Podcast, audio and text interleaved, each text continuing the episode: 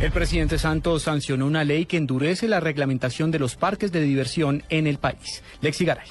De 3 millones de pesos a 20 millones diarios ascendió la multa para los parques de diversiones y lugares de entretenimiento que cuenten con atracciones mecánicas. Esto por incumplir la normatividad vigente en materia de seguridad y calidad. La ley 1750, sancionada en las últimas horas por el presidente Juan Manuel Santos, obliga a las entidades municipales y distritales a revisar las instalaciones y estructuras de manera semestral previo al inicio de las temporadas vacacionales de mitad y final de año. En el caso de las llamadas ciudades de hierro por ser itinerantes, deberán ser sometidas a estos mismos controles cada vez que se instalen en en el respectivo municipio y antes de abrir sus puertas al público. Según el articulado, los parques de diversiones que no aprueben la primera inspección deberán pagar la multa diaria hasta que se realicen los correctivos necesarios y de incurrir nuevamente en las fallas serán cerrados temporalmente o incluso podrían perder de manera definitiva su registro de funcionamiento. Lexi Garay Álvarez, Blue Radio.